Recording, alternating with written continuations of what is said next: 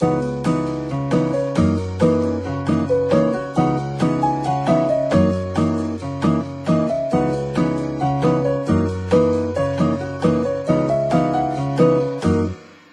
リープランナーと作るウェディング。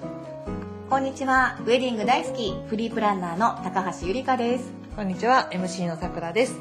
ウェディング大好きなゆりかさんにウェディングのことをいろいろ伺っていきます。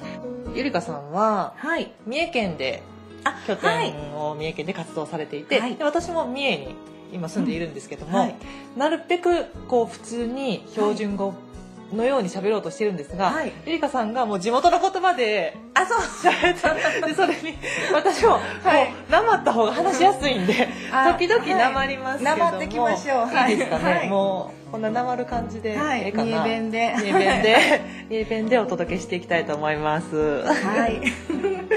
今日はですね、はい。あのまあ結婚式をするのが嫌だなっていう人もいるけどうん。結婚式も絶対したいっていう人もいると思うんで、はい。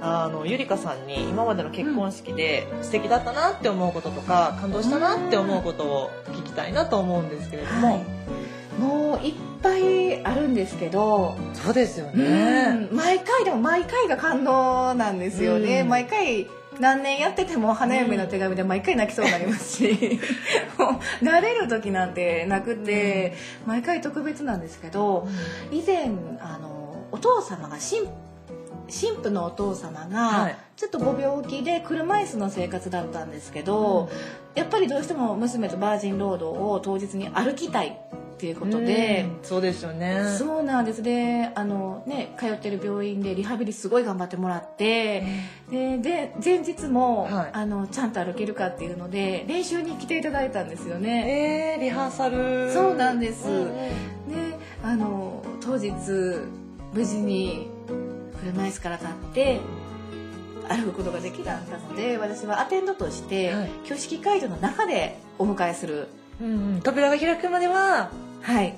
ちょっとドキドキしていて、はい。待っていて、はい。ゆりかさんは。で扉が開いた瞬間、うんそのお父さんと花嫁さんが並んでる立って並んでる姿を見てもうそこで泣きそうになってでもそうですよでね。で一生懸命本当にゆっくりなんですけど、うん新郎の元までたどり着いた時もまた泣きそうになってでそれって私だけじゃなくて、まあ、ご本人もそうだしあのゲストの方もご家族もそうだったんですけどみんな分かってますもんね。うんもう本当に入場から感動に包まれた人前式で,、うん。でその後また風の頼りで。風の頼りで。はい、今度はあのお孫さんと一緒に遊ぶためにリハビリ頑張ってるっていうのをお伺いして、うんまあ、なんかそういうお話聞けるのも幸せだし、生きる力になりますよね、そういう結婚式って。はい。それを機にあのこのままうん。車椅子じゃいけないと思ってやりたいことができてね、お父さんの夢もきっと叶ったんだろうなと。なあ感動する、ね。なんかまた家族の絆が深まったんじゃないかなっていうような。本当ですね、うん。